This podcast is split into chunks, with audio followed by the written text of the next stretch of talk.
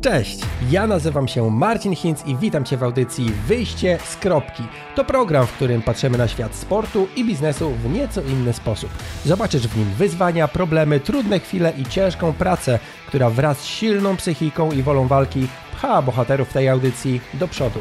Każdy z nas ma w życiu momenty, w których jest trudno. Krótko mówiąc, jest się w kropce. I właśnie w tych momentach tak ważne jest, aby pokazać charakter i wyjść z kropki.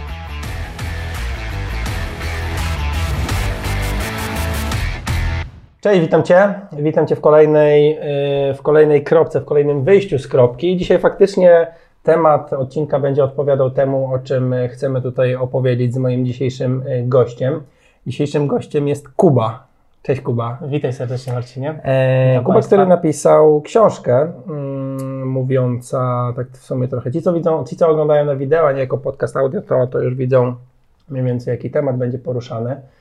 E, ja bym powiedział to takie trochę zachowania, będziemy rozmawiać o zachowaniach e, w sytuacji e, ekstremalnych, tudzież w sytuacji zagrożenia życia, jak Będę starał się pytać tak trochę o psychologię, a Ty będziesz odpowiadał na te pytania po prostu opowiadając historię chyba, która Ci się przydarzyła. Ale tak na początek, to bym zapytał Ciebie o to, kim jesteś, tak życiowo patrząc zupełnie, najzwyczajniej, najzwyczajniej w świecie opowiadając, kim byłeś, kim jesteś. Mhm. Myślę, że na pewno jestem o wiele, dojrzalszy, o, o wiele dojrzalszym człowiekiem niż w momencie, kiedy dzieje się historia w tej książce. E, bo wtedy jeszcze byłem studentem, 20-letnim chłopakiem, który pojechał podróżować, pojechał szukać jakichś przygód, można powiedzieć w skrócie. Dzisiaj jestem człowiekiem, który z pewnym bagażem doświadczeń trochę inaczej patrzy na życie, e, a właściwie to mocno inaczej patrzy na życie. E, I, i myślę, że właśnie w tej takiej przestrzeni czasowej nabrałem po prostu dużo doświadczenia takiego życiowego to raz, a dwa takiego, które ukształtowało mnie też jako człowieka. Mhm, mhm. No dobra, to zacznijmy w sumie mówić. Ty będziesz mówił. E, co to jest ta książka? Dlaczego ona powstała? Ta książka powstała, bo e, jest tak naprawdę e, spisaniem moich doświadczeń, które przytrafiły mi się w Nowym Orlanie. Tak jak wspomniałem, miałem 20 lat, wyjechałem do Nowego Orlanu na taki program work and travel, podróżować, pozwiedzać, pobawić się, bo w tamtym czasie tylko takie rzeczy były Dokładnie. w głowie. Mhm.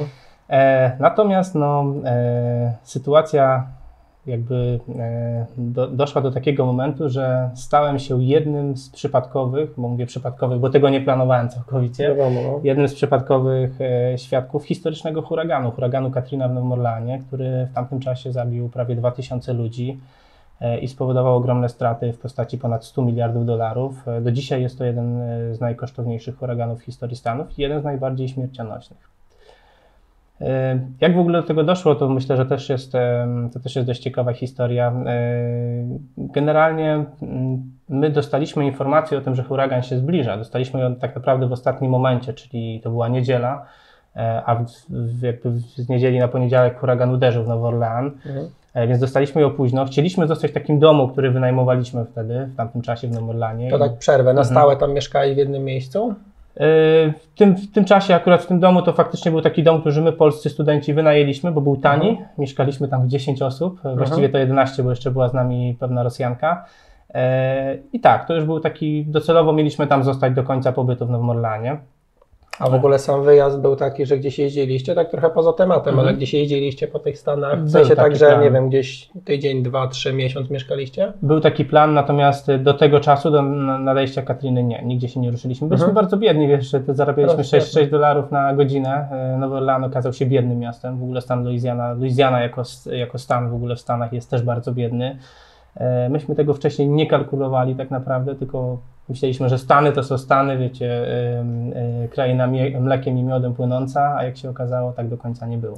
Biedne miejsce oznacza też, że kwestie wynajęcia chociażby domu, też jakby te ceny są niższe, nie? Wynająć gdzieś tam mieszkanie w San Francisco to pewnie są zupełnie inne kwoty. To prawda, to prawda, tu, no. tu było tanio. E, początkowo nas, ta firma, która nas jakby skierowała do Nowego Orleanu, ten, która organizowała nam wyjazd Work and Travel, to skierowała nas do hotelu i ten hotel był faktycznie drogi, tam płaciliśmy 100 dolarów na tydzień, nikogo z nas nie było na to stać, bo nawet niewiele więcej zarabialiśmy de facto, mhm. więc e, stąd była ta decyzja o wynajęciu tego domu. Mhm. No dobra i Jak dzień wyglądał, tak mniej więcej?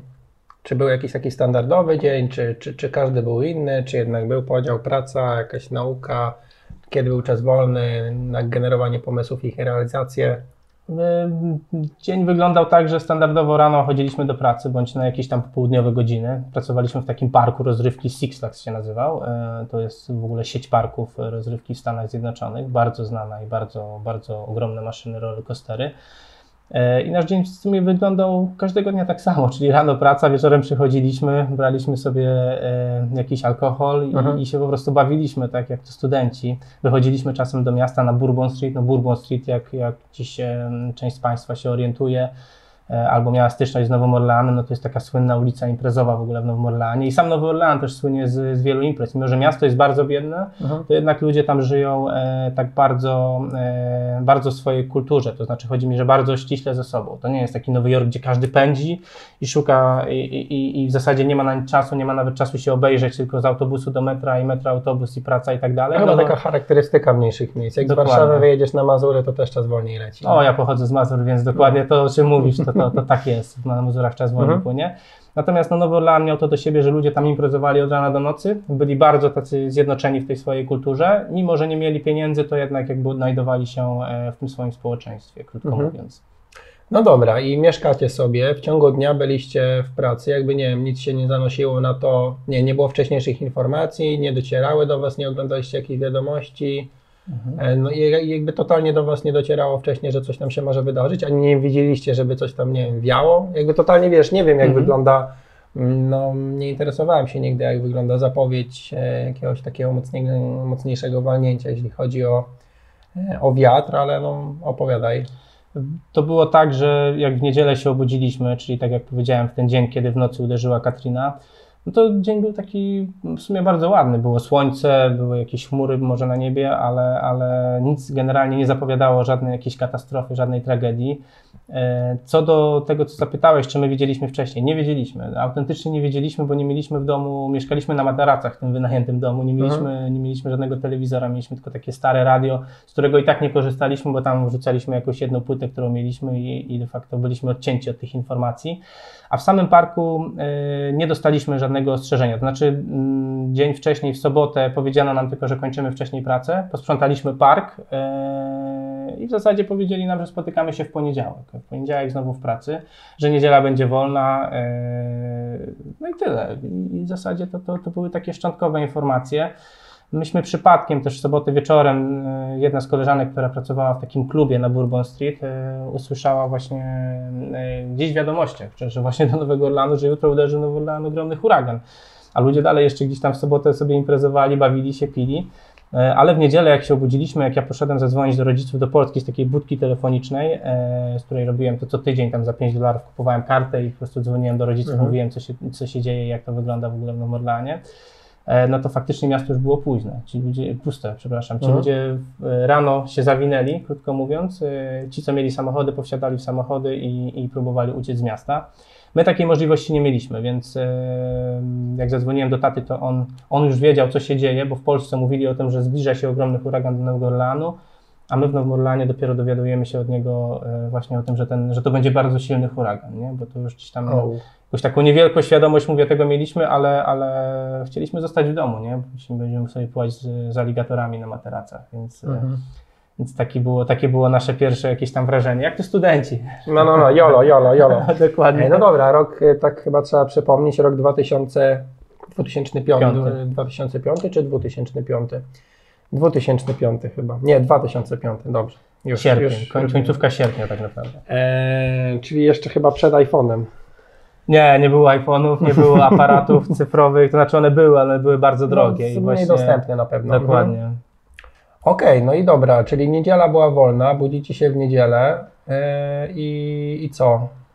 Dzień ładny. Dzień ładny. Po tej rozmowie z ojcem stwierdziliśmy, że no raczej w tym domu nie zostaniemy, e, że w tym domu, w którym, o którym opowiadałem, e, nie zostaniemy, tylko udamy się do jakiegoś schronu, tak, które Mhm. być może oferuje miasto. Dowiedzieliśmy A jeszcze, się. sorry, a czemu Mhm. nie, bo rozumiem, że ludzie wyjechali, niektórzy, którzy mieli samochody, a czemu nie wyjechaliście czymkolwiek innym niż samochodem? Nie mieliśmy czym. Nie, autobusy nie funkcjonowały, nie były podstawione. Właśnie to, Mhm. jest, w Stanach, to jest w Stanach słabe. E, dzisiaj być może to się trochę zmieniło, natomiast w tamtym czasie było tak, że e, jak nadchodził właśnie huragan, to każdy musiał się ewakuować na własną rękę. Mhm. nie jest podstawiony żaden autobus, czyli to jest generalnie koszt dla ludzi, tak? Bo no, tak jak powiedziałem, Louisiana jest bardzo biedna, Nowy Orleans tak samo y, i y, ludzie po prostu nie mieli za co wyjechać. No. A część ludzi też lekceważyła pewnie huragan, to też nie ma się co oszukiwać, jak, jak gdzieś tam kiedyś e, rozmawialiśmy w parku, miałem takiego przyjaciela Kevina, gdzieś tam mocno się ten wątek w mojej książce przeplata, taki fajny czarnoskóry y, chłopak, bardzo życzliwy, taki, który gdzieś tam też y,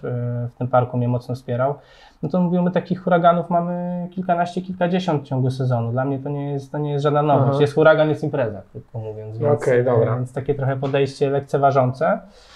E, No i to też myślę, że z tego wynikało później to, co się wydarzyło dalej.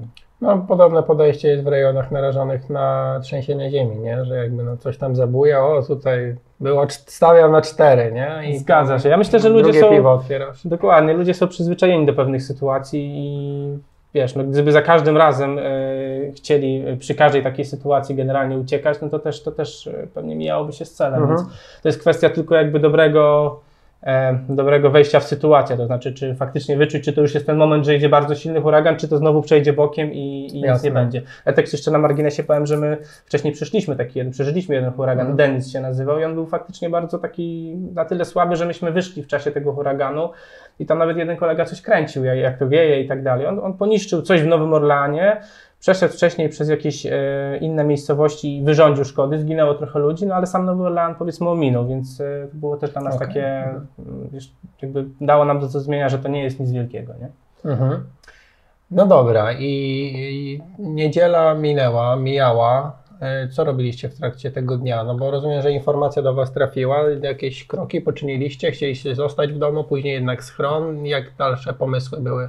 No trafiliśmy na ten stadion Superdome, Mhm. jest mojej czemu książce- tam trafiliście? Tam naganiała jakaś policja, wojsko, ktoś taki? Nie, nie, nie, czy- to jest, to jest, wiesz co, to było tak, że właśnie przypadkiem dowiedzieliśmy się też, bo e, generalnie część naszej grupy polskiej, e, trzy koleżanki e, z tej grupy, z której mieszkaliśmy w tym domu, one się od nas odłączyły. One powiedziały, że one wyjeżdżają z Nowego Orlanu do Baton Rouge e, z takim no, ich kolegą, bo one, poznały, one pracowały gdzieś tam w klubie w Nowym Orlanie i poznały jakiegoś kolegę, który powiedział, że je zabiera z Nowego Orlanu. I nas powiedział, że podrzuci takim pick-upem właśnie tego Superdome, że my możemy sobie zostać w tym Superdome, bo tam będą się wszyscy ludzie mogli schronić, Mhm. którzy nie wyjadą z Nowego Orlanu. I krótko mówiąc, dzięki temu trafiliśmy właśnie na ten stadion Superdome. No i no, tak naprawdę cała historia dopiero się zaczyna, bo ten Superdome był takim momentem e, przełomowym, powiedzmy. Tam się zaczęło i tam się, tam się skończyło, można powiedzieć? Mm, Myślę, że tak, że w jakimś stopniu na pewno skończyła się Gehenna i skończyło się to jakby no, taka chyba naj, naj, najgorsza z tego wszystkiego historia, no bo Mhm. e, no, mm, tu dochodziło już do wielu dantejskich scen i tutaj już... Dobra, to nie, nie ubiegajmy. Y, Trafiliście, zawiózł Was pod ten stadion. Stadion z zamkniętym dachem zupełnie, czyli Tak, taka hala tak. jakby sportowa. Dokładnie bardziej? tak, taka Mhm. hala sportowa, stadion do futbolu amerykańskiego. Zamknięty do futbolu Zamknięty. amerykańskiego? Tak, zamknięty. Wow, no to duża rzecz. Bardzo duża. To jest, ja myślę, że tak, żeby go porównać, zobrazować, to coś takiego jak nasz stadion narodowy. Dokładnie. Ale tak. dach sztywny, Tak, w sensie... nie namiot. Nie, nie, nie, sztywny dach, bardzo mocna konstrukcja tego dachu też, nie, swoją drogą. Aha. No dobra, i, i co? I przybyliście tam na miejsce i to było tak, że wiesz, całe okolice zjeżdżały się w to jedno miejsce? Zgadza się. Duży ruch tam był? Zgadza się. No, w samej kolejce do tego stadionu staliśmy około 8 godzin. E, Ło. To była tak ogromna kolejka. Natomiast faktycznie wszyscy ludzie, którzy nie mieli pieniędzy i ci, którzy nie mieli jak się wydostać z Nowego Orlanu, trafili właśnie do tego, na ten stadion Superdome. Było jeszcze jedno miejsce, Convention Center się nazywało, to było miejsce, w którym, e, tylko ono było mniejsze, tam było być może ono mogło pomieścić kilka tysięcy ludzi maksymalnie. I wiem, że do tego miejsca też się ludzie udawali, natomiast większość skupiła się w Superdome. Okej, i a czemu taka kolejka jest? To nie było tak, że otworzyli bramę i wio wszyscy? Nie, nie, nie, nie. Na początku kontrolowali, sprawdzali, co wnosisz tych, jakby w, w tych rzeczach, które ze sobą niesiesz, Mhm. więc była bardzo szczegółowa kontrola. ale w międzyczasie zaczęło się robić trochę tak jak z jakiegoś horroru Hitchcocka i tutaj ja to też tak fajnie, znaczy fajnie, starałem się to pokazać w tej książce też, e, ale faktycznie był taki moment, że stoimy, nagle słyszymy jak wiatr się zrywa i zaczynają spadać jakby ułamki, ułamki czegoś mocnego na głowę, taki jak taki mocny grat. I ja już Mhm. nie wiem, czy to było moje wyobrażenie, czy tak, czy tak po prostu się działo, czy to już gdzieś psychika zagrała, ale były takie dwa momenty, że ludzie faktycznie rzucili się wtedy do środka, chcieli, no, no Mhm. jakby myśleli, że to już jest to, że to już No, nadchodzi no. ten huragan, nie? I i to, były, to był jeden z takich właśnie ciężkich momentów też, bo nikt na nikogo nie patrzył. To już, to już się, to już jakby, tu się, tu się powinna włączyć czerwona lampka nam, nie? Bo już wtedy widzieliśmy pewne zachowania ludzkie. e, No tak, no psychologia tłumu. Psychologia tłumu, dokładnie tak. Czyli już to, to już zaczęło coś takiego grać, nie? że, że no, nie, nie, fajnie to, nie, fajnie, nie fajnie to się działo generalnie, nie fajnie się to zaczynało już. No, no podobną historię którym mieście z moich lat dzieciństwa, akurat no ja w tym nie uczestniczyłem, ale jak był pożar, to już będę mylił chyba fakty, ale pożar jakiejś hali w Gdańsku podczas koncertu Golden Life. Mhm. Taka piosenka później powstała e, dość znana, no gdzie też jakby kwestie pożarowe tam chyba były zaniedbane, jakieś wyjścia pozablokowa- e, zablokowane. Natomiast też no jak zaczęło się palić, no to człowiek ratuje siebie, nie? I jakby Zgadzam biegnie się. po kimś, nie? I, I tak to wygląda, więc ym, no nie dziwię się, nie? Jakkolwiek to brzmi, to jednak e, pewne rzeczy wykonujemy jakby podświadomie w sumie. Ym, To prawda. Okej, ale mówisz, że były kontrole i czego nie można było wnosić na No, przykład? Przede wszystkim szukali e, jakichś narzędzi typu noże, broń, no bo jednak pamiętajmy, że Stany są, mają to do siebie, że broń może mieć każdy. Mhm. Tam jest łatwiej kupić broń niż alkohol, to jest Mhm. prawda.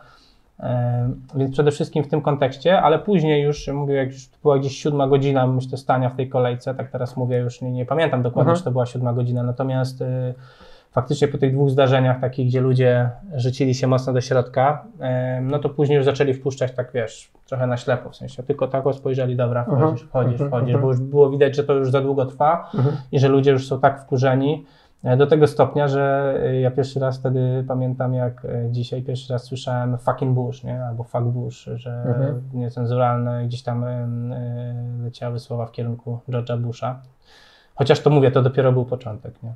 On miał politykę jakąś taką, no bo jakby nie był odpowiedzialny za huragan, nie? Ale Wiesz to była co? taka ogólna złość, czy tam była jakaś polityka odnośnie broni, czy security, czy czegoś? Nie, ja nawet- myślę, że to było bardziej pod kątem tego, że e, właśnie oni nie zadbali trochę o nich, nie? No bo jak, A, jak dobra. sobie gdzieś tam poczytamy w mediach, to faktycznie ta pomoc była spóźniona teoretycznie. I pewnie w praktyce też tak było. No ale też jeszcze dochodzą inne kwestie. Kiedyś taki wywiad był fajny Kanye- Westa, który w, w telewizji, chyba w CNN, czy w jakiejś telewizji amerykańskiej mówi po angielsku, to ja już tylko powiem po polsku, że George Bush e, nie dba o czarnych, nie? Więc oni mu tam zarzucali ten wątek rasistowski, że Mhm. on generalnie, że dla niego ten Nowy Orlean to był taki do, trochę do, takie miasto, wiesz, drugiej kategorii. Mhm. Dobra, wróćmy do wydarzeń. Wchodziliście tam, dostałeś się, rozumiem, wreszcie po jakimś kolejnym czasie do środka, jakieś przygody na bramce, czy, czy po wejściu? Nie, wiesz co, nie było żadnych przygód. Dostaliśmy się, usiedliśmy e, na, tej takiej, na tych krzesełkach, wiesz, stadionowych. My się, my się rozłożyliśmy na krzesełkach, bo już na murawie nie było miejsca. Już było tyle ludzi, że większość się położyła na tej murawie, było wygodniej. My poszliśmy na krzesełka. No i tak między krzesełkami rozłożyliśmy sobie śpiwory. Mhm. E, No i w zasadzie czekaliśmy na to, co się wydarzy. Nie? Były jakieś komunikaty, były wielkie takie kolumny, które wisiały, wiesz, do nagłośnienia. E, I czekaliśmy na to, co się wydarzy. O jakiejś godzinie e, powiedziano nam po prostu, że idziemy spać, rano wstaniemy i wszystko będzie ok, nie? I że, że prawdopodobnie. Okej, że czyli komunikaty były z głośników, Tak, był- jakiś był- taki był- szum był taki- stadionu był taki. Dokładnie. Tak, tak to wyglądało. Okej, a duże było zapełnienie stadionu? Duże, aczkolwiek to nie, to nie było jeszcze to, co było później, bo wiem, że pan gdzieś po, właśnie po tej, po tej nocy, tej przełomowej, to, to jeszcze trochę ludzi się dostało. Łącznie finalnie, gdzieś tam z tego, co wyczytałem, bo ja też nie, nie byłem w stanie tego wyliczyć, natomiast było gdzieś około 30 tysięcy ludzi W jednym miejscu. w jednym miejscu. Dobra. Okej, pierwsza noc. Uderzył huragan.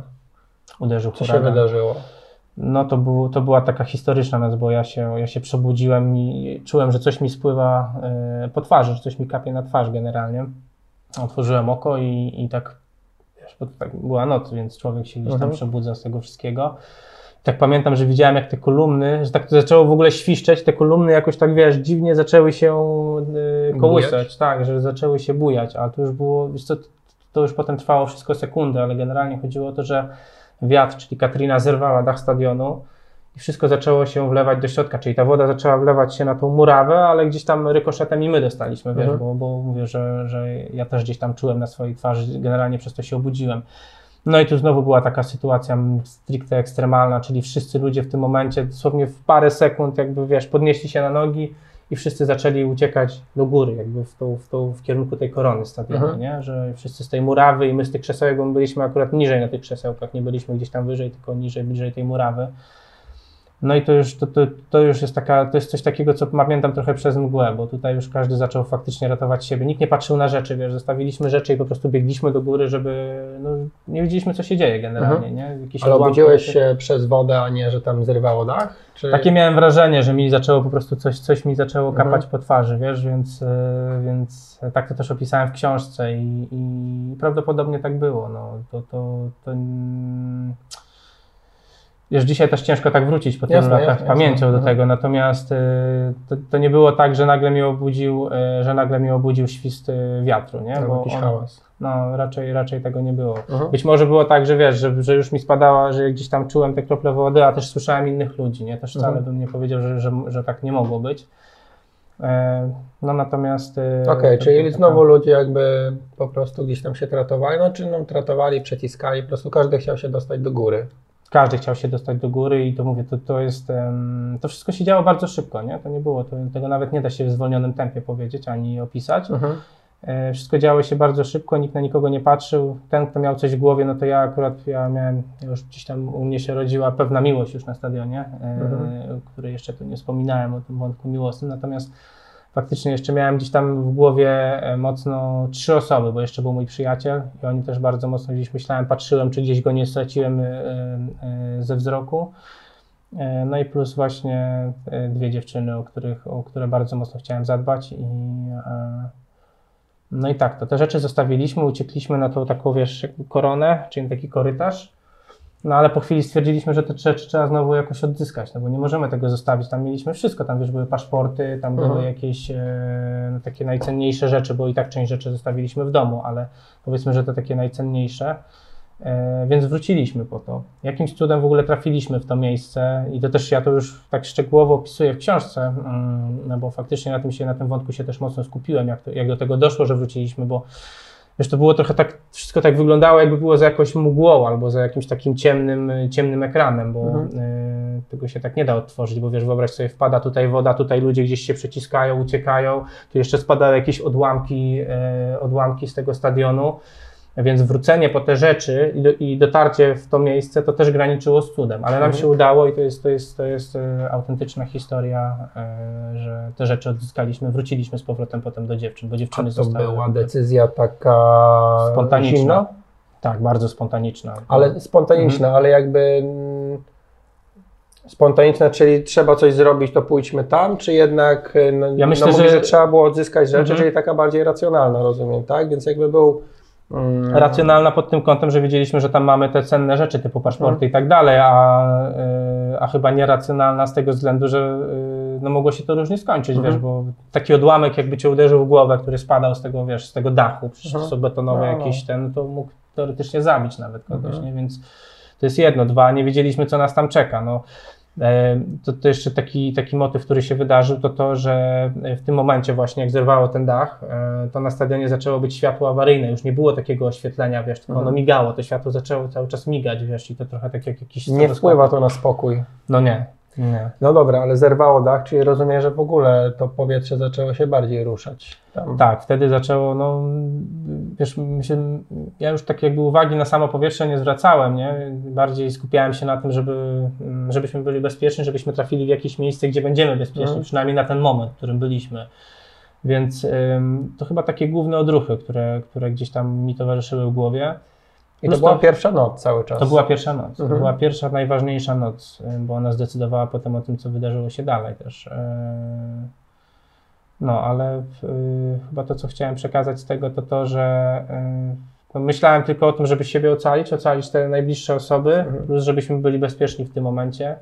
No później gdzieś tam ta, ta żółta lampka się zapaliła odnośnie tych rzeczy, więc po nie wróciliśmy.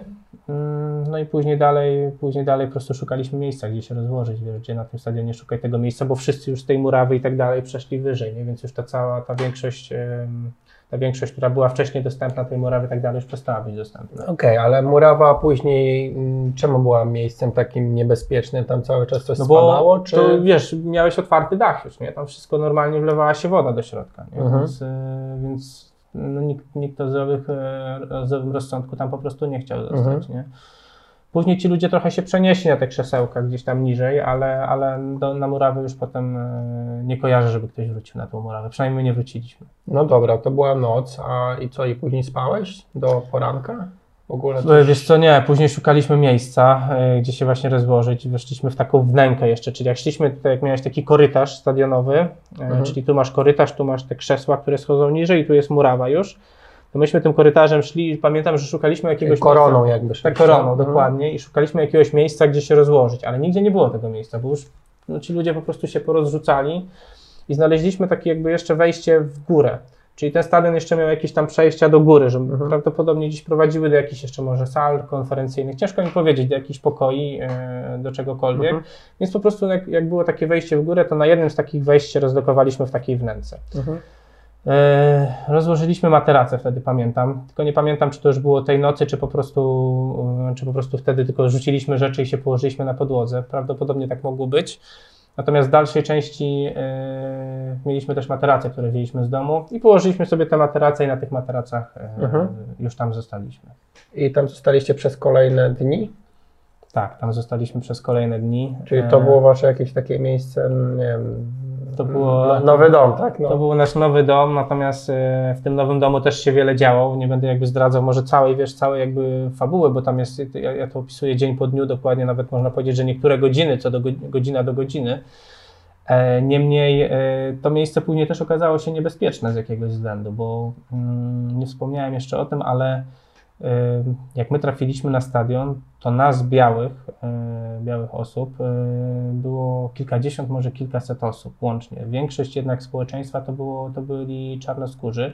Ja nie mówię tego dlatego, że, że tutaj chcę poruszyć jakiś wątek rasistowski czy coś, natomiast chodzi mi o to, że później faktycznie w pewnym momencie, po tych kilku dniach dochodziło do takich skrajnych sytuacji, gdzie e, trochę niestety mimo wszystko ten wątek się uaktywnił. To znaczy, że Mhm. ludzie e, zaczęli ze sobą wojować. Mm, I to nie tylko, wiesz, biali z czarnymi, ale też biali przeciwko sobie, bo my też mieliśmy takie spięcie w grupie u nas, nawet w naszej tej grupie polskiej, gdzie my się rozdzieliliśmy potem w pewnym momencie też.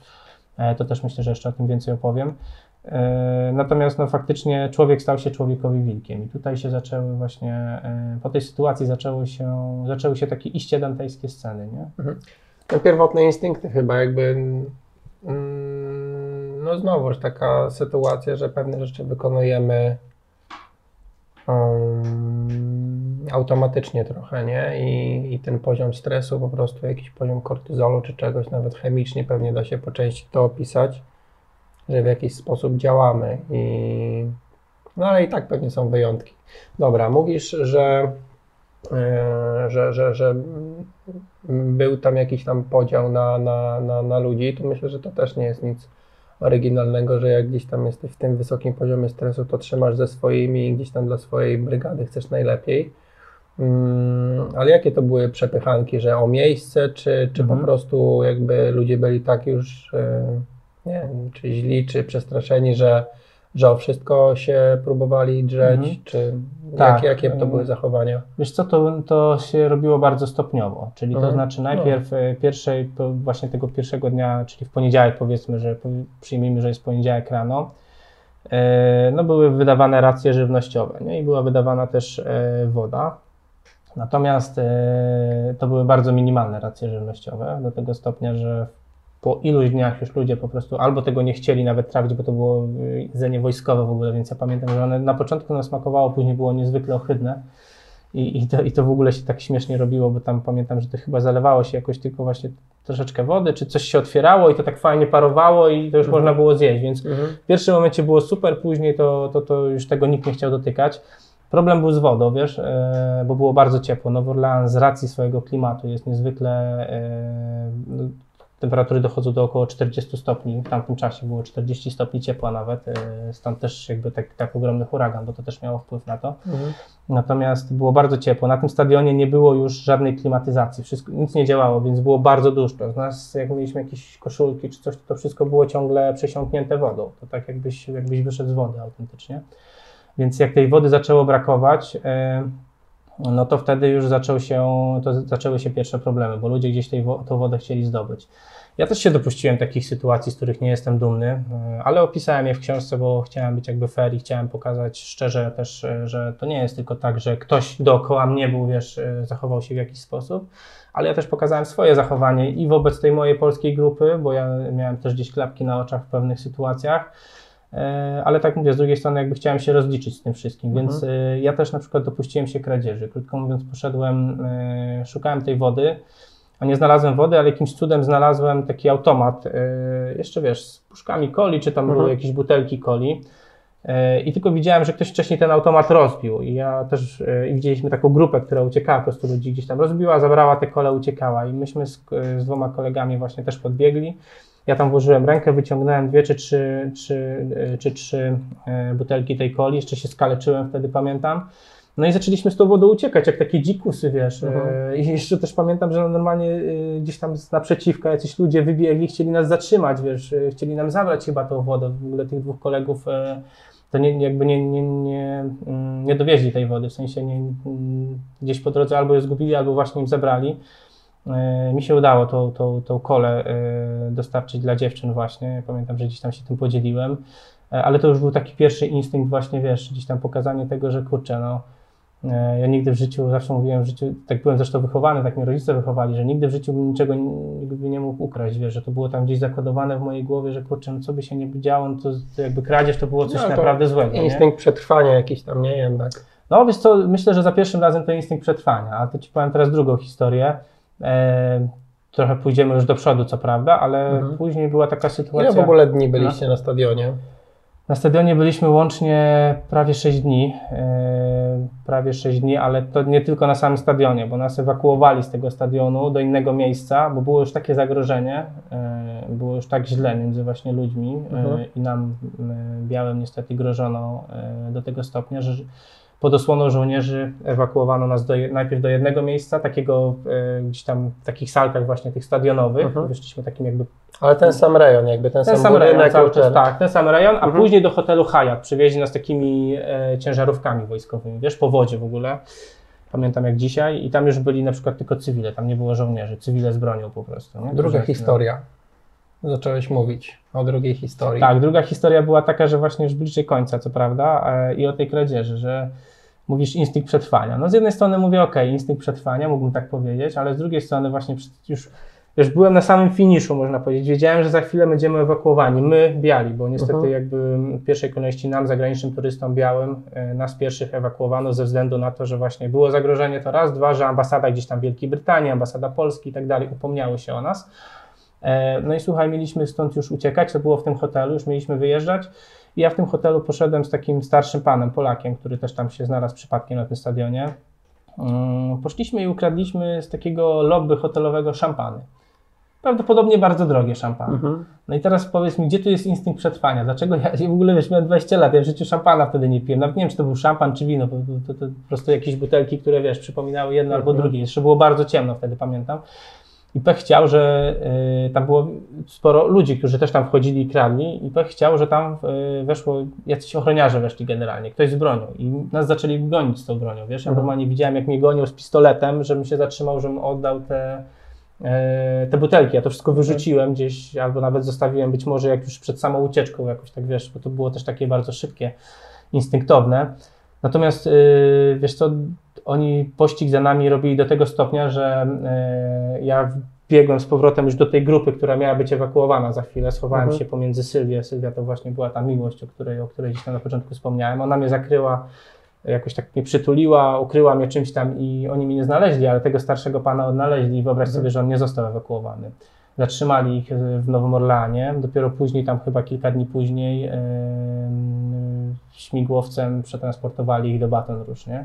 Ale generalnie za takie coś, wiesz, w Stanach za kradzież są bardzo poważne konsekwencje. Tam nie ma, tam nie ma ceckania się. No, Sam fakt, że nas z bronią gonili, to już jest, Mhm. wiesz, to już jest, yy, to już o tym świadczy. No tak, no kradzież szampana ciężko powiedzieć. E, To jest właśnie to, czego nie umiem sobie wytłumaczyć. Wiesz, czasem, No. sorry, że ci wejdę słowo, ale czasem, jak właśnie jestem też zapraszany na jakieś konferencje, czy jak jeżdżę po Polsce, opowiadam w ogóle o tej historii, bo to też biblioteki mnie zapraszają i tak dalej. Ja zawsze ten wątek gdzieś tam wplatam i, i próbuję właśnie pokazać, jakby zrozumieć też pewien punkt takiego myślenia, wiesz, ludzkiego, że no, o ile tą kolej jestem w stanie sobie wytłumaczyć, Mhm. o ile o tyle tych szampanów nie jestem w stanie sobie jakby wytłumaczyć i nawet do dzisiaj zrozumieć, dlaczego ja to zrobiłem, nie? Bo No w tym świecie, w którym ja, e, jeśli chodzi o mm, to, co robię tutaj, o ten podcast, to e, tak trochę mówimy sobie o, o otwieraniu pewnych furtek, że w momencie, gdy startujesz na jakichś zawodach i tam, nie wiem, jest jakoś ciężko, bla, bla, bla,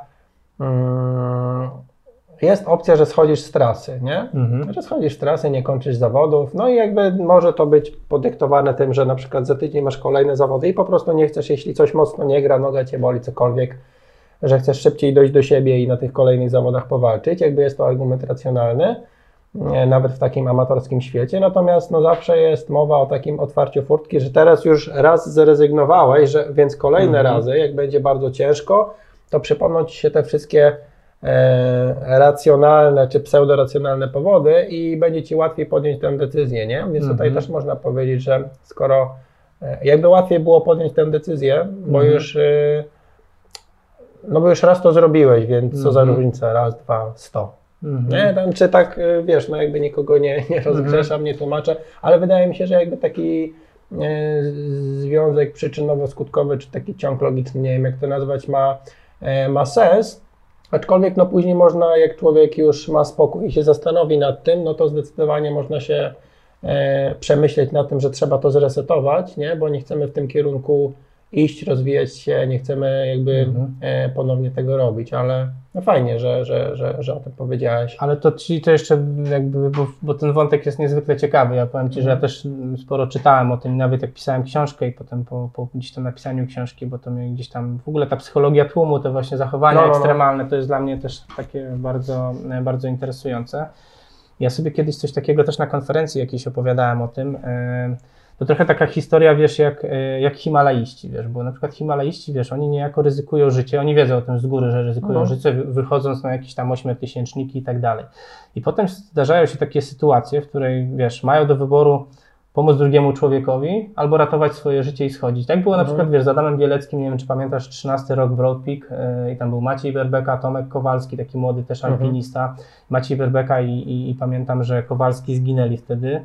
Bieleckiemu, Bieleckiego postawiono wtedy, on w ogóle przed jakąś komisją tutaj tam tą, tą e, alpinistyczną, tam himalajsty, himal, polskiego himalaizmu stał i, i właśnie zarzucono mu, że on mógł, że jakby nie zrobił wszystkiego, żeby pomóc tym ludziom. Nie? I ja Mhm. czytałem bardzo dużo wywiadów, pamiętam z Adamem Bieleckim i tak jak mówię, to poruszałem też na kilku konferencjach i wiem, że wtedy mocno go skrytykowała też Anka Czerwińska, która też jest w ogóle e, no, kiedyś bardzo znaną himalajską, też autorką książek, zresztą gdzieś tam e, mamy tego samego wydawcę krótko mówiąc, zmierzam do tego, że ona go skrytykowała, i ona, e, a okazało się potem, że ona wcześniej też była w takiej sytuacji i kiedyś nie pomogła Wandzie Rutkiewicz, nie? I właśnie powiedziała, że ona go skrytykowała dlatego, że gdyby dzisiaj się cofnęła do tej sytuacji, to nie postąpiłaby tak samo w tej ekstremalnej Mhm, sytuacji, mhm. wiesz, że jednak tam, że jakby znowu miała tą sytuację, to jednak by pomogła tej, tej, e, tej Wandzie, No, nie? doświadczenie nas budują w jakiś No, sposób. ale dobra, teraz pytanie jest takie, czy, czy faktycznie by nam pomogła, bo wiesz, bo czy faktycznie... Łatwiej tej- powiedzieć niż coś zrobić w sytuacji danej, kiedy też się- możemy prze- mieć klapkę jedną przesłoniętą, nie myśleć trzeźwo. Ja, nie, no, jasne, jak najbardziej. No właśnie to jest, to, jest, to jest coś, nad czym ja się bardzo dużo też zastanawiam i zastanawiałem, bo ja też na przykład, tu jest wiesz, tu jest akurat prosty przykład gdzieś tam, o którym powiedziałem o tej kradzieży, nie? że teoretycznie mógłbym powiedzieć, że nigdy więcej nic nie ukradnę i tak dalej, a mimo wszystko poszedłem i jakieś tam e, głupie szampany zabrałem, ale to, to mówię, to nie jest jakaś tam jedyna sytuacja, bo tych sytuacji my ogólnie na stadionie doświadczyliśmy bardzo dużo, znaczy bardzo dużo, no powiedzmy w takim, w takim krótkim czasie to faktycznie było, to, to, to było sporo tych sytuacji. E, No i właśnie pytanie jest takie, czy, e, znajdując się w nich drugi raz, czy znowu postąpiłbym tak samo, czy jednak nie postąpiłbym tak samo, nie? Czy już nauczony, tak jak powiedziałeś, tym bagażem doświadczeń, e, człowiek jest w stanie na tyle sobie coś zaplanować e, albo powiedzieć, że wiesz, e, spróbować wejść w tę sytuację ponownie, że, Jasne. że zrobi inaczej, nie? No pytanie, ile masz czasu na zastanowienie się, jeśli to jest odruch, to pewnie byś postąpił tak samo. Jeśli masz chwilę na przypomnienie sobie, chwilę, wiesz, sekunda, dwie, kiedy ci po prostu coś przyjdzie do, wróci ci to do głowy, nie, przed oczy, no to już się zastanowisz, nie, a jak się zaczniesz zastanawiać po sekundzie, to Mhm. wtedy już wszystko się może zupełnie inaczej potoczyć.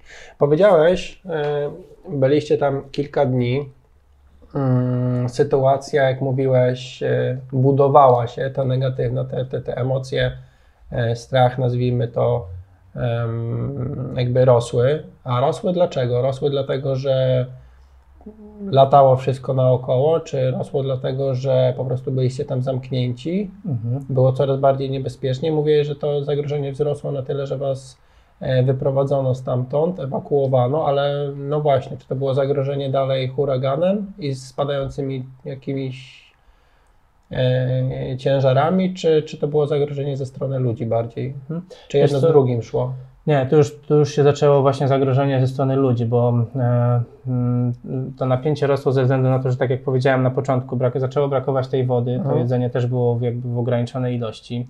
Zaczęły docierać do nas komunikaty na zasadzie, że e, nie zostaniemy tu jedną, czy dwie noce, czy trzy, tylko zostaniecie tu miesiąc, dwa, bo miasto jest całkowicie zalane. Nawet w Mhm. pewnym momencie wypuszczono nas na ten taras widokowy Superdom. Jak ktoś sobie wpisze Superdom w internecie, to znajdzie, e, będzie widział, jak wygląda ten stadion, a jak jeszcze wpisze Superdom Huragan Katrina, to będzie widać nawet takie zdjęcie, jest gdzieś tam ujęcie, e, jak ludzie stoją na tym tarasie i i właśnie to był chyba taki przełomowy moment też, bo jak nas wypuścili na ten, na ten taras, to myśmy zobaczyli, jak to miasto jest zalane, wiesz, bo tu y, faktycznie dopiero zdaliśmy sobie sprawę, e, co się wydarzyło, nie? Tam, Mhm. tam były płacz, tam był ogromny płacz ludzi, ludzie po prostu płakali, już wiedzieli, że stracili wszystko, stracili bliskich, stracili, wiesz, cały ten dobytek życia, E, Dużo ludzi też pamiętajmy zostało w domach, potonęła przecież, tak, bo ta woda była tak wysoko, że, że gdzieś tam po prostu utonęli, nie byli Mhm. jak, jak się wydostać, e, nie mieli jak, możliwości jak się wydostać, to byli starsi ludzie też.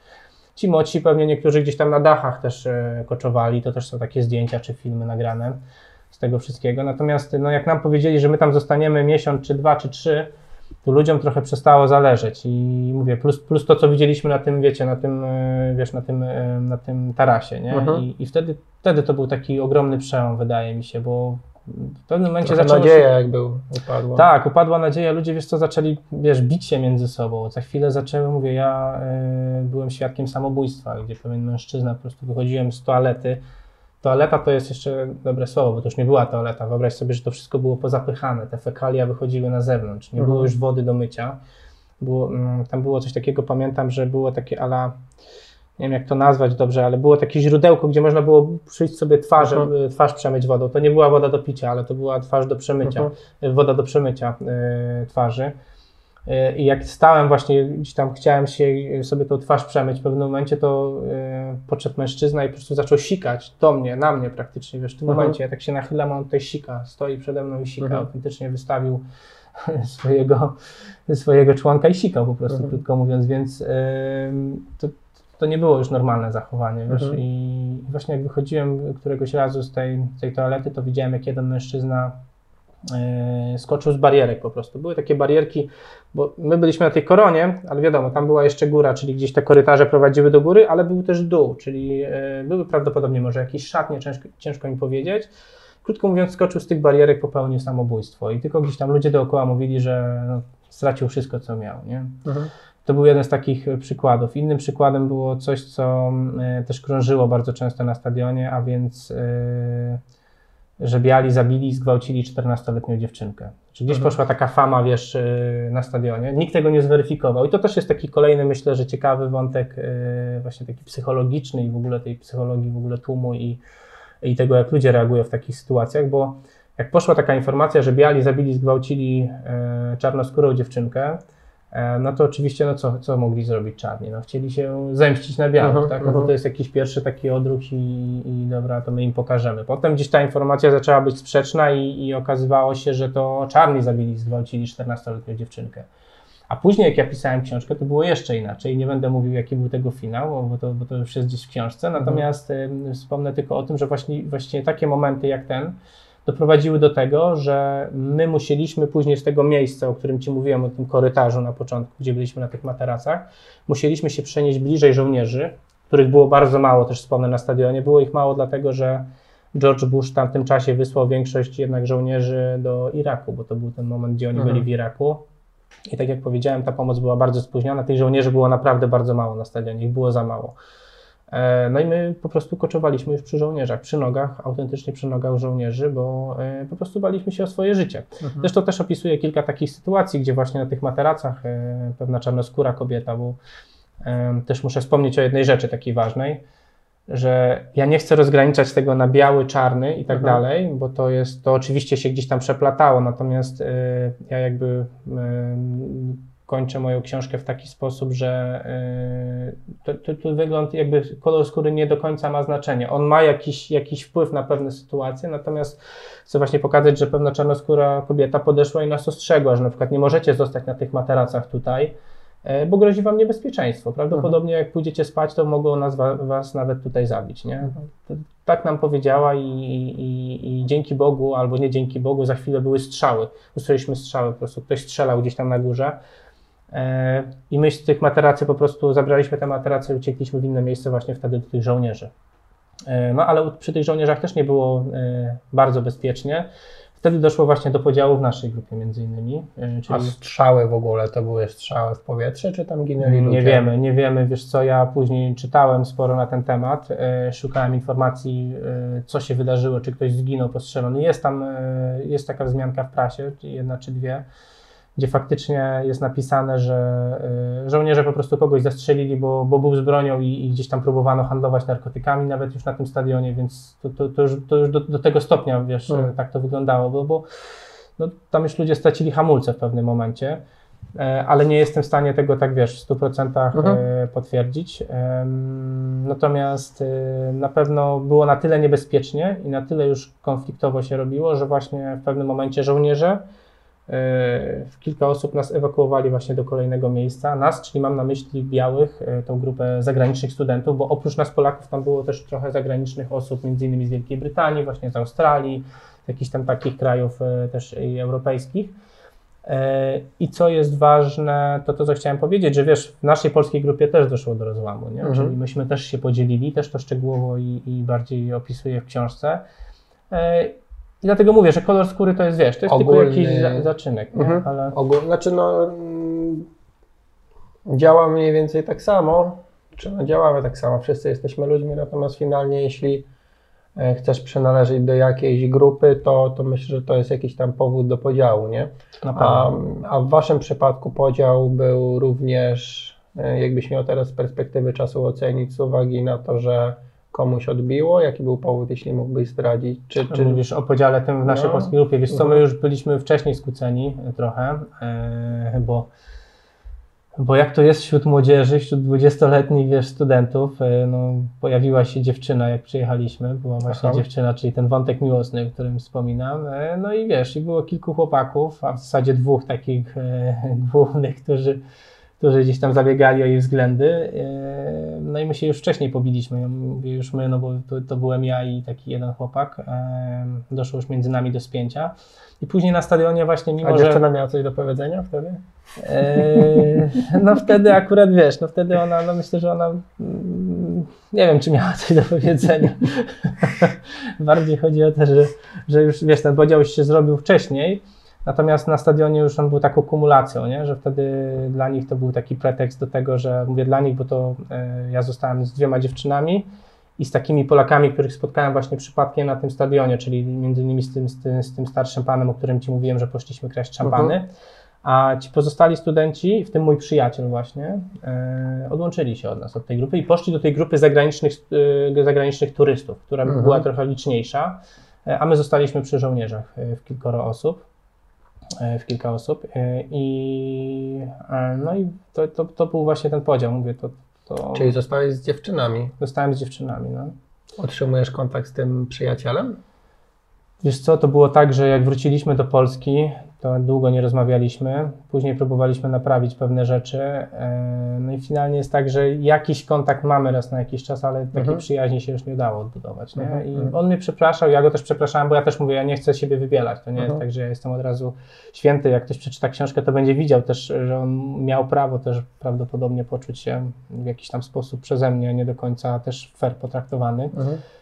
Myślę, że każdy będzie to w stanie sam ocenić. Natomiast, ym, natomiast no, taka sytuacja miała miejsce, że no, gdzieś ta przyjaźń y, legła w gruzach, a z drugiej strony gdzieś tam y, nowo poznane osoby, no bo jednak mimo wszystko y, ta dziewczyna, którą poznałem, no to no, znałem ją raptem miesiąc czy półtorej, y, no jest obecna y, gdzieś tam długo, długo w moim życiu, więc też nie zdradzając. Nie no, powiedz, śmiało. No, y, generalnie w 2014 roku wzięliśmy ślub, więc... y, 9 lat po? Tak, 9 lat po.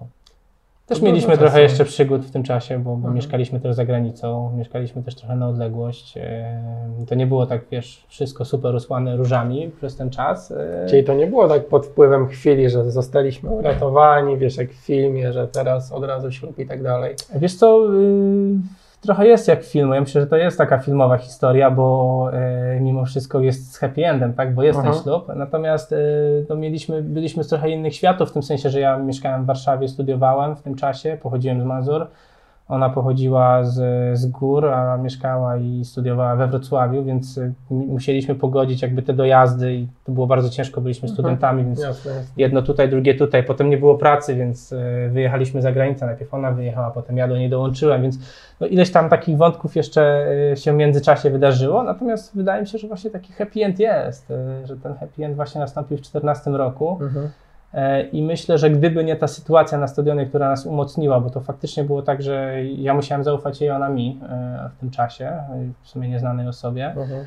E, no to spowodowała, że e, to było takie bardzo intensywne też wszystko, wiesz, że to m, tak jak ludzie się poznają, wydaje mi się, i potrzebują na to czasu. e, No, oczywiście są związki, które szybciej gdzieś tam Nie no, dojrzewają, jasne, nie? jasne, jasne. Natomiast tutaj było wszystko takie zintensyfikowane, nie? bo myśmy zostali od razu postawieni w takich tych, wiesz, hardkorowych sytuacjach, gdzie Mhm. kurczę, jedno musi dbać o drugiego, tak jak mówię, ona Łatwiej mnie... się pokłócić, tak Na pewno, mówiąc na e, pewno. banalnie, nie? Na pewno. Mhm. No to tak jak też lubię porównywać, jak tam są jacyś zakochani i czy mieszkają ze sobą, czy nie, nie? Oni Mhm. tam już są 3 lata razem i ale czy mieszkali ze sobą, chociaż kurczę tydzień? No nie, ale ślub biorą, nie? No to mam... A i później się Lepiej okazuje... nie 3 lata, tylko miesiąc razem pomieszkać i jakby to więcej poznasz tej drugiej Dokładnie. osoby w takich sytuacjach, nie, że idziemy piękni, wypachnieni do kina czy, na, czy gdziekolwiek, tylko mm, w takich sytuacjach codziennych, nie? Że okazuje się. się, że to jest zwykła osoba, ma swoje jakieś braki ułomności, nie? I czy potrafimy się na tyle dotrzeć. To dokładnie. E, A dokładnie. w przypadku jakby takiej sytuacji, nie?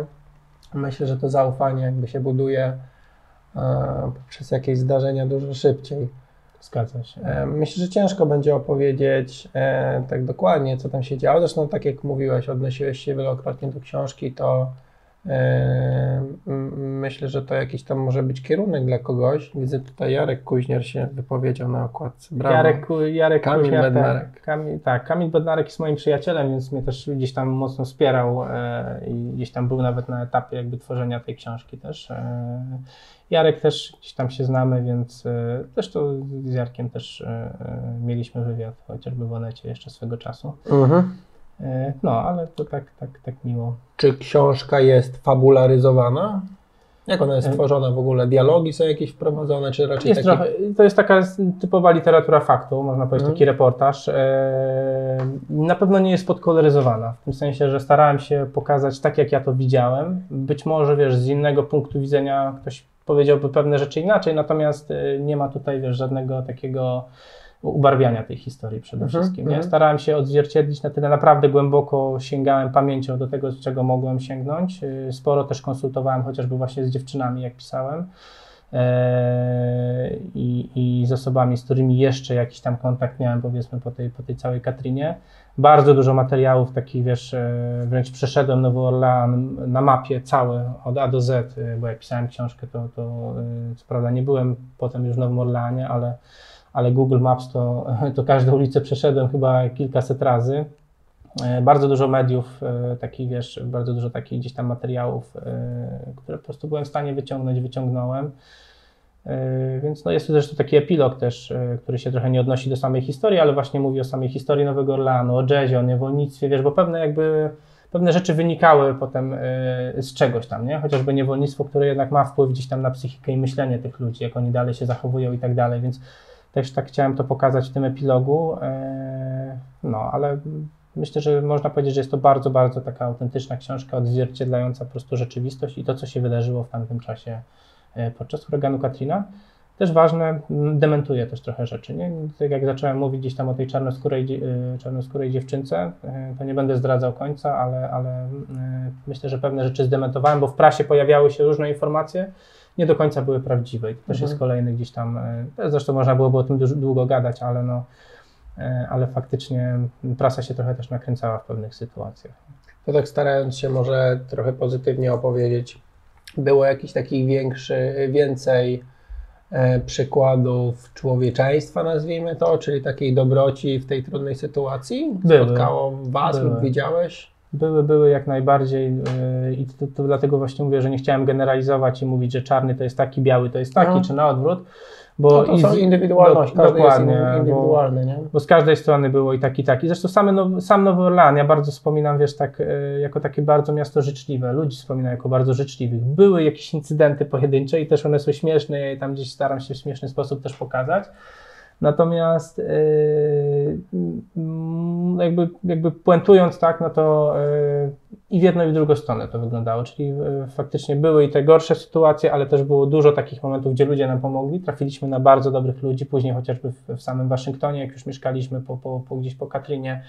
Kontakty mam do dzisiaj zresztą, bo, bo ci ludzie też byli na moim weselu, więc więc naprawdę zawiązały się jakieś tam przyjaźnie. E, niektóre przyjaźnie niestety nie przetrwały, jak to wszędzie.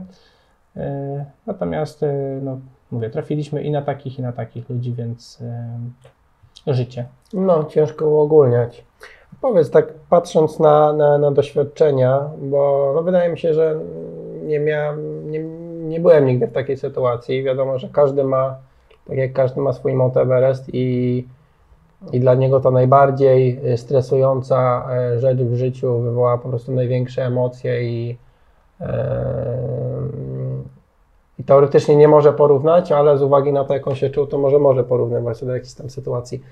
Ale mm, pewnie często wracasz gdzieś tam, nie wiem, dzisiaj się poznaliśmy, ale tak myślę, że byśmy się dogadali pod wieloma tem, mm, tak mentalnie patrząc na kogoś, nie? Mhm. E, gdzieś tam pewnie sobie to przypominasz, analizujesz. E, czy miałeś takie momenty później w życiu, nie wiem, przejść do pracy, jakieś sytuacje czy konfliktowe, czy nie, czy jakieś zdarzenia w życiu, kiedy stwierdziłeś, że gdyby nie ta, to wydarzenie jedno z Twojego życia, to postąpiłbyś inaczej, lepiej, gorzej? Potrafiłbyś sobie mhm. coś przypomnieć takiego teraz? Wiesz co, aż tak stricte chyba bym się do tego nie odniósł, natomiast e, na pewno mogę powiedzieć, że mm, właśnie tak jak powiedziałem na początku, że niejako ta sytuacja mnie trochę ukształtowała, że zacząłem inaczej patrzeć wiesz, na życie, bo to jest chyba ważne, że ale co to wiesz, znaczy? Wiesz? To znaczy przede wszystkim to, że wiesz, jak jechałem do Nowego Orlanu, no to ja miałem takie, wiesz, młodzieńcze marzenia, że no, człowiek dąży do tego, żeby zrobić jakąś karierę, że dąży za pieniędzmi, wiesz, jest mhm. ciągle w tym biegu. A tutaj wróciłem wtedy do Polski i taki, kurczę, wróciłem taki, wiesz, trochę zawieszony, można powiedzieć, bo ja miałem też takie momenty, że gdzieś tam faktycznie cofałem się trochę do tej sytuacji i trochę mi one gdzieś tam, e, trochę mi w głowie po prostu siedziały i mnie w niektórych, w niektórych sytuacjach gdzieś tam może stopowały. Ale zmierzam do tego, że y, tak się zatrzymałem chyba na chwilę, wiesz, i zacząłem sobie myśleć, że kurde, no, y, no co, co nam z tych pieniędzy, wiesz, te pieniądze, no, no dobra, są, no dzisiaj są, jutro ich nie ma, za każdym razem możesz je w jakiś sposób odrobić, raz więcej, raz mniej, mhm. a że to nie jest najważniejsze, nie? I właśnie to chyba taka, taka konkluzja, która mi przychodzi do głowy, to to, że e, jak zobaczyłem tych ludzi, wiesz, zobaczyłem jak oni żyją w tym Nowym Orleanie, że właśnie jest ta, ta społecze, to społeczeństwo jest takie bliskie sobie, wiesz, tylko też mówię, nie generalizujmy, nie mówmy, mhm. że wszyscy tacy są, bo, bo tam jest też wiele różnych sytuacji, o których można było wiele opowiadać, natomiast faktycznie mówiąc tak patrząc bardzo obiektywnie z takiej szerszej perspektywy, no to ci ludzie cieszyli się tym, co mają, wiesz, takim tym właśnie powolnym życiem, tym, że nie mają pieniędzy, ale mamy siebie, śmiali się, wiesz, na początku ten śmiech to ci przeszkadza, bo jak słyszysz w tym autobusie, jak wiesz, no, czarni mają taki specyficzny, mocny, donośny śmiech, mhm. to w jakimś momencie cię nawet irytuje, nie? Ale później do tego się przyzwyczajasz, robisz się tacy jak oni, nie? I to jest chyba takie, to jest chyba takie najfajniejsze. E, takich sytuacji, wiesz co, stricte już potem ekstremalnych, e, nie przypominam sobie, że aż bardzo doświadczył. Miałem taką sytuację, że pracowałem w hotelu w Londynie, w Chester Hotel, taki znany hotel, w którym też Woody Allen zawsze zaczyna gdzieś tam, zaczyna, zaczyna swoje filmy, gdzieś tam czasem widać, jak, jak, jak się jego filmy niektóre rozpoczynają, to właśnie w tym Chester Hotel. I tam była taka sytuacja, że był alarm bombowy, nie? że gdzieś tam pojechałem, to też było rok czy dwa lata później, więc później się ludzie śmiali, że gdzie się nie pojawiam, to się, wiesz, takie jakieś tutaj dziwne historie dzieją. Mm, natomiast to, to już nie było takie, wiesz, to no, wiesz, jakby cała sytuacja miała miejsce, odbyła się normalnie według jakichś tam procedur i, i, i tylko tyle, że było śmiesznie, że, e, po prostu znowu gdzieś tam coś przyciągnąłem, nie? ale nie, nie, nie kojarzę w takich sytuacji ekstremalnych za bardzo, które bym, e, o których mógłbym powiedzieć, że wiesz, że musiałem postąpić tak czy inaczej, mhm. ale często o nich Ale myślę. nie, nawet nie mówię mhm. o ekstremalnych, ale wydaje mi się, że pewne um, sposoby myślenia nawet, no tak jak w sumie teraz mhm. odpowiedziałeś na, na to pytanie, że czasami, e, nie wiem, coś w pracy może pójść nie tak, czy nie wiem, skądś kogoś mhm. ktoś zwolni, czy coś. I jakby takie mm, to... powrót trochę do takiego, do tych korzeni w myśleniu, że, że najważniejsze, że tam jesteśmy razem, jesteśmy zdrowi, nie? W jakiś sposób leczy ciebie, nie? Z tego jakiegoś takiego smutku, nazwijmy to, że oralnie teraz będzie, czy nie, ten problem związany, nie z brakiem finansów, pieniędzy, czegoś takiego, mhm. się trochę oddala, bo jakby potrafisz szybko zresetować, co jest ważne, nie? Tak, to, I to, to, to wydaje mi się, że jednak no, opowiadałeś o sytuacji, gdzie, gdzie ludzie popełniają samobójstwa. No, mój sąsiad e, z lat dzieciństwa też popełnił samobójstwa i popełni samobójstwo w domu, jakby no też e, aspekt był czysto finansowy, nie? Więc mhm. jakby no wiesz, zostawił żonę, dziecko, więc jakby no było to, pomijając całą tragedię, jakby totalnie nielogiczne mhm. zachowanie, nie? Ale, e, ale no właśnie, przypominając sobie o takich rzeczach e, ważnych, nieważnych, nie? Myślę, że też w jakiś sposób te, te, te własne doświadczenia mogą nam pomóc.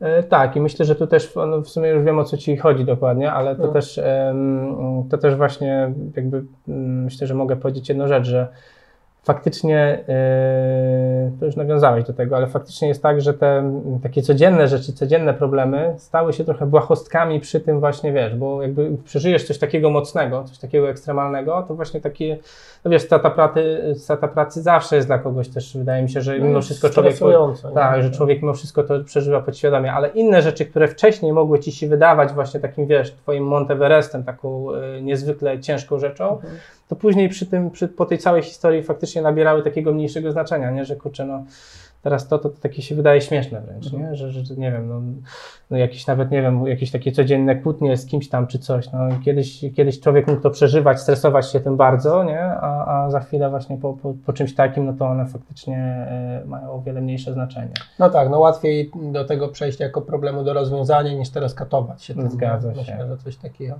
Zgadza się. Dobra Kuba, gdzie w ogóle książkę można dostać? Książka jest, jest tak dostępna. popularna wszędzie? Jest, jest jeszcze w Empiku. Mówię jeszcze, bo już ona wyda, została wydana dwa lata temu, co prawda, ale jest cały czas w Empiku. Jest y, generalnie w internecie, jak się wpisze w uścisku Katriny bądź moje imię, nazwisko Kuba Kucharski, no to, to wyskakuje ileś tam punktów, których można książkę dostać. Jest mhm. cały czas dostępna. Dobra, wielkie dzięki za rozmowę. Dziękuję bardzo Marcinie. Pouczająca. Dzięki bardzo, miło było się spotkać. Hej. Dziękuję bardzo.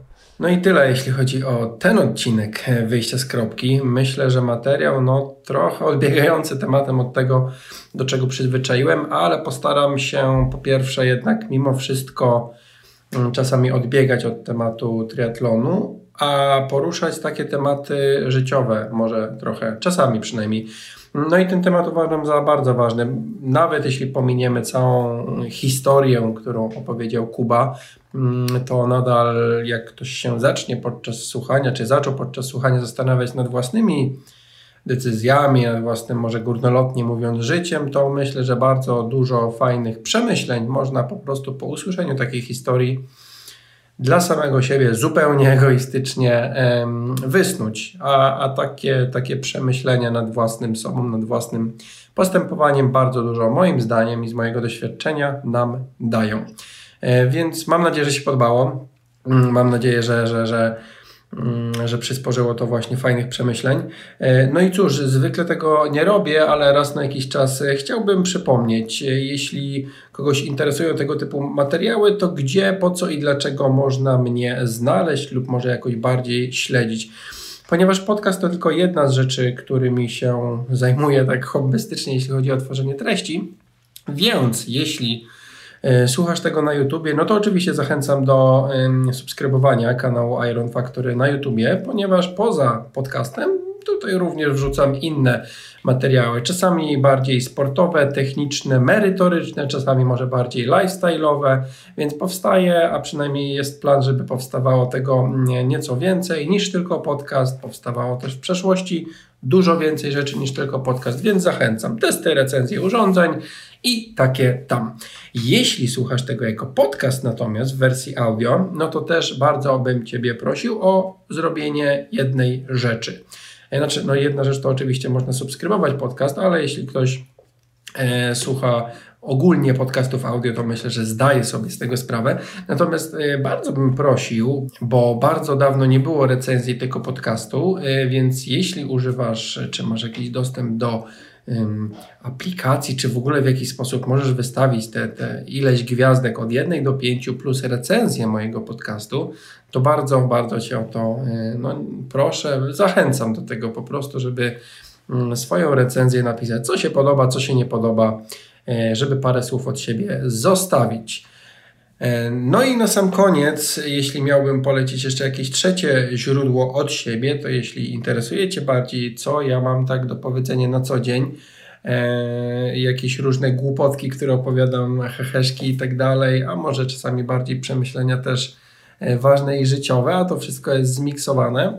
E, plus do tego zapowiedzi e, różnych materiałów, no bo tutaj mówię cały czas o Instagramie o, i o Instastory, e, no to wszelkie rzeczy, które się dzieją e, teraz, gdy nagrywam Instastory jakieś, mm, e, mogą mieć swoje publikacje, na przykład wiele, wiele tygodni później, tak jak zresztą też odcinek ten z Kubą nagrywałem jeszcze pod koniec lutego bodajże, czy na początku marca chyba pod, nie, pod koniec lutego, w drugiej połowie lutego nawet. E, no a e, publikacja właściwie jest na koniec marca, więc e, tak, więc dużo wcześniej można różne ciekawe rzeczy zobaczyć, ustosunkować się do tego, może zadać jakieś pytania. Więc tak, przy, po przydługim wstępie, wstęp po zakończeniu również zapraszam na Instagrama swojego. Nick na Instagramie to jest Nurek. No i tyle, jeśli chodzi o tą całą autoreklamę. E, rzadko to yy, mówię, więc teraz w takiej bardzo długiej formie. no ale cóż, e, też myślę, że się fajniej tworzy rzeczy. Jak pojawiają się ci nowi oglądacze, podglądacze, czy nowe recenzje też w iTunes, jeśli chodzi o ten świat czysto podcastowy. I tak, yy, myślę, że już zauważyłeś, że do podcastowania wróciłem. Tak, mam nadzieję, że na dobre. Yy, może materiały nie pojawiają się jakoś super często, ale w każdym miesiącu coś tam, mam nadzieję, zostanie wrzucone stricte jako podcast, a do tego inne materiały na YouTube'a. Yy, więc tak, zapraszam Cię już na kolejny odcinek podcastu. Yy, myślę, że będzie. Nie, nie zdradzę idźcie na Instagrama, Instagram Nurek, to wy będziecie wiedzieli, będziesz wiedział, o czym będą kolejne odcinki oraz o czym będzie ten najbliższy. Dzięki wielkie za odsłuchanie czy obejrzenie tego odcinka. Jeśli masz czas, to pomyśl jeszcze chwilę y, po odcinku, o czym była ta treść i zastanów się, czy w dobrym kierunku idziesz, czy jesteś szczęśliwy, szczęśliwa może, dlaczego jakieś swoje decyzje podejmowałeś, podejmowałaś i czy one były dobre i co zrobić, żeby było lepiej. O rany, to teraz naprawdę górnolotnie poszło. Tak więc kończę. Pozdro i do usłyszenia w niedalekiej przyszłości. Cześć!